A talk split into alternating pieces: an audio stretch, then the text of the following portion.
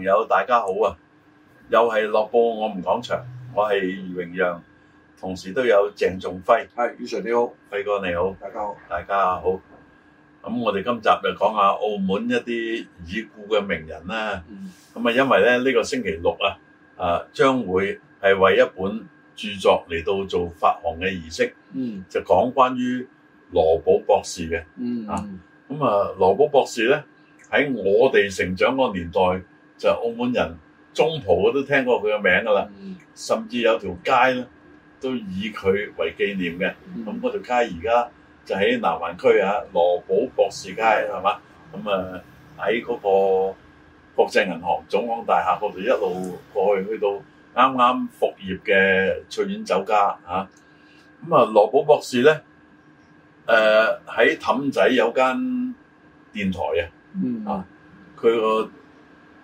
誒辦公嘅地點咧就馬場入邊個大樓嘅四樓啊，呢、個叫綠村電台啊。嗯咁佢以前咧就曾經喺澳門半島嗯做佢嘅地址嘅，嗯咁啊輝哥都係其中一個大員啦，啱啊啊，即係啊一個一個成員咁啊所以都可以由呢度講起嘅。啊阿輝哥就當年一定聽過咧，綠村電台喺晏晝啊午餐之後啊播完阿梁天嘅武俠小説，就播羅寶博士嘅音樂作品音樂啦，作係品嘛？啊咁我唔知個音樂作品係佢中意嘅，還是佢演奏㗎啦。不過我係喺講佢作品啊，啊，講明作品係佢噶啦啊，所以咧，即係羅寶呢位即係澳門嘅知名人士咧，係咁啊，佢喺澳門嘅政府係任職咧，係同財政有關啊幾幾個部門啦。啊啊，亦都做過唔係財政有關，即係做過市政廳，嚇。啊，做過經濟局，所以佢咧就即係一個誒喺、澳門嚟講咧，即係澳門好少咧係喺澳門直情喺澳門誒、呃、長期工作嘅澳門人，作為咧一條街名啊，即係誒、呃、當然後期有啦，有宋元生誒博士啦，有何賢先生啦，係嘛？咁啊呢啲咧，但係咧，即係當時咧以佢作為一個喺澳門好早期啊擔任公職嘅你人呢童年已經有呢條街㗎係啦，啊啊係啊，咁咧就佢對澳門嘅貢獻咧，我諗咧，尤其是喺即係嗰個文藝嗰方面咧，就好大。係啊佢係音樂家，頭先講啦，音樂家嗯，亦都係政治家。嗯咁啊，大家知道澳門發生過關閘事件啦，嗯，即係兩次啦，係即係一次咧就係 誒一八幾年㗎啦，嗰陣時咧，即係如果大家冇忘懷嘅話咧，我哋現在都仲有叫亞馬拉前地。嗯舊底嗰度係銅馬係嘛？嗯咁啊銅馬咧上面有個惡形惡相嘅嗯啊一個銅像，嗯咁就係一個仆人嗯騎住隻馬，就揸住個鞭係預備去鞭打，個鞭打對象就中國人嘅。咁嗯啊事關當年咧就喺近住關閘嘅地方，有啲就話嗰度屬於望廈區嘅。嗯咁啊呢個當年嘅澳督咧就係冰頭啦嚇。嗯就被誒、呃、農民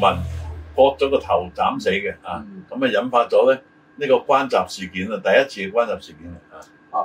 咁咧就呢件事咧，就有啲人話佢騎馬踩親人哋個菜地，啊咁啊呢班誒、呃即係人咧就覺得話你咁囂張啊！即係雖然你係冰頭啫，佢唔理得你係邊個嘅啊！你睇大地恩情就知道啊啊！咁咧我諗咧就誒、呃、羅寶咧喺澳門咧嗱，佢仲有一樣嘢咧，大家可能咧即係而家因為個地理位置改咗，咁咧大家記唔記得漁涌街嗰度咧？嗯有一間屋係誒、呃即係用木結構嘅，搭出去搭出去一個沙灘小沙灘嗰陣時咧，有一間誒、呃做膠鞋嘅招誒幼身還是永身，我唔記得啦，嗰、個嗰、個做鞋嘅。咁咧佢有間屋咧就搭咗出嚟，當時咧我哋細路仔都去嗰度玩，都冇人理嗰間屋。咁原來嗰間屋咧就係、羅寶，即係佢誒在生嘅時候啦，喺度即係誒作為一個去游水嘅地方啊。嗯佢出面有個小沙灘，啲沙都幾靚嘅。咁咧嗱，因為佢距離咧個發射站唔係幾遠，即係我哋而家叫做誒、呃水塘北角，即係而家呢個白雲花園嗰附近啦嚇、即係而家圓台仔嗰附近啦。咁咧有一間屋咧就係、當時阿羅寶咧，即係都喺嗰度有時休息下嘅啊。嗯咁啊、我覺得咧，即係佢喺澳門嘅物業都好多。嗱，班集事件咧就搞到好大件事嘅，嗯即係打到去前山嘅。嗯咁啊，兩邊都開炮啊！當時咧係清政府嘅時期，嗯啊咁啊後尾咧都即係呃整下整下，咁啊大家即係誒和解咗啦。咁第二次關閘事件咧，啊嗰陣時又唔同啦，改朝換代嗯係一九五二年啊，嗯咁啊輝哥嚟到呢個地球噶啦啊 嚇！你嗰啲不過唔知一九五二年嘅時候咧，嗰次啊大件事啦，即係係我諗你實聽過童年時期，啊因為你住嗰個區貼近啊嘛。係係就講有一個黑人嘅步兵嗯，佢、由於一時忍唔住佢要小解，嗯咁啊點知俾過少少嘅華兵嗯燒佢，嗯燒佢呢個黑人咧就開槍，嗯開槍對方嘅還擊用到手榴 彈，咁啊後尾打起上嚟嘅，打起上嚟咧，結果咧互有死傷啊！嗯初頭就係誒葡人傷誒、呃死先，咁後來咧即係雙打就唔好哇，唔好手噶啦，係嘛？就越打就越勁。咁呢件事咧，結果就需要和解嘅。嗯但當時搞到好大件事喎。嗯我記得我喺電台都提過下呢件事，就係、嗯美國佬嗰陣時咧，都乘機派到嗰啲本來係喺呢個誒、呃台灣海峽巡遊嘅艦。即係接近澳門出邊嘅，嗯啊即係恐嚇性啦嚇。嗯咁啊，後來咧和談咧就出動到澳門，當年一定係中華總商會嘅啦嘅阿頭嗯兩個嗯正會長就係何賢先生，嗯副會長馬文琪先生，嗯同埋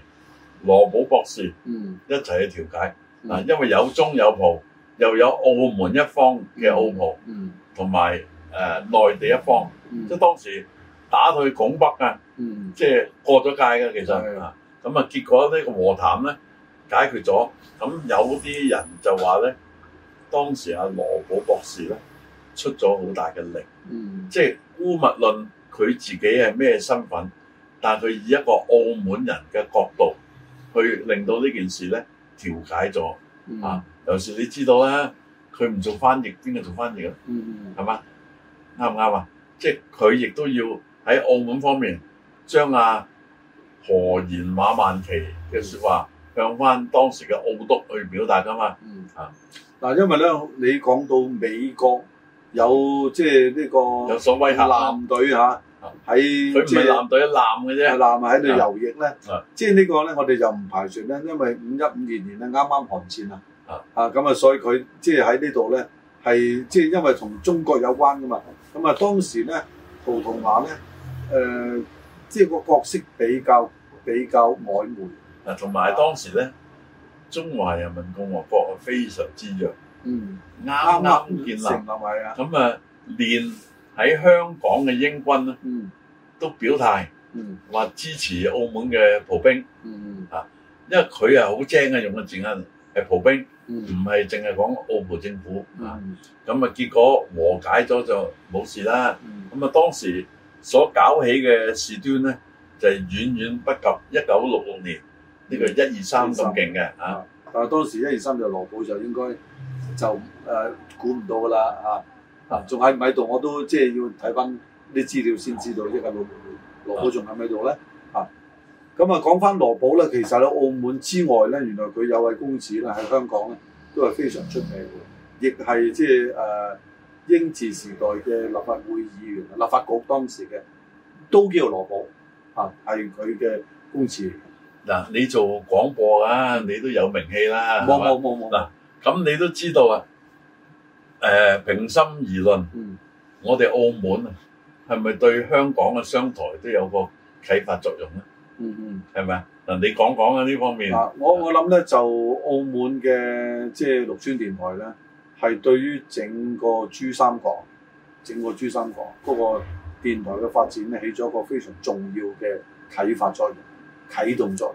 用。咁啊，其實香港包括何佐芝咧，啊啊，即係商台嘅創辦人咧嚇，誒係咪佢嘅創辦人係係應該佢係創辦人，啊係創辦人因為啊佳藝電視都係佢哋。啊，因為啊何福禮咧就應該就係報紙嗰邊啊啊，就何佐之咁啊先何係作之咧就首先都喺澳門，即係喺綠村啊，啊佢都有參與一啲工作當時啊。因為佢同阿我知羅嘅寶都好老友嘅，係啊，所以咧就即係喺呢度咧，佢得到即係呢個做電台嘅啟發咧，咁咧就過到香港咧，就係開展咗呢個商業電台。嗯，嗱呢本我講話啊，關於羅寶嘅傳奇、傳記。嗯傳記嘅書籍咧，就係、屬於喺澳門嘅歐洲研究中心嗯所出版嘅。咁、嗯我諗咧，佢入邊就應該好詳細㗎啦，嗯即係講當年啊羅寶佢曾經參與過啲乜嘢，即係包括你話啊佢做財務啊咁啊，嗯財務呢個就係誒經濟局啦，係嘛？咁另外我亦都講佢係做過市政廳嘅。嗯咁啊，舊底好多係做唔同部門嘅，即係等於誒麥建志。嗯佢做過旅遊局㗎，係嘛？嗯咁、啊後來又做咗澳門嘅臨時市市政廳，政係嘛？廳啊，咁有咁樣調嚟調去嘅，咁而家都有啦。嗯啊即係你見到有啲啊，以前做體育局嘅戴祖義，咁啊、目前咧喺市政署嘅，咁都係調嚟調去嗯嘅。啊咁啊，羅寶博士咧對於澳門係有貢獻啊！嗯因為佢作為一個早期嘅澳門人，亦都係有好重呢個葡萄牙嘅文化色彩咧。佢係能夠咧，即係帶動到一啲喺文化上啊，同埋咧，即係喺令到中葡嘅和諧啊，係有啲嘅痕跡嘅。嗯咁呢集我哋講到呢度啦，好好嘛啊？多謝輝哥。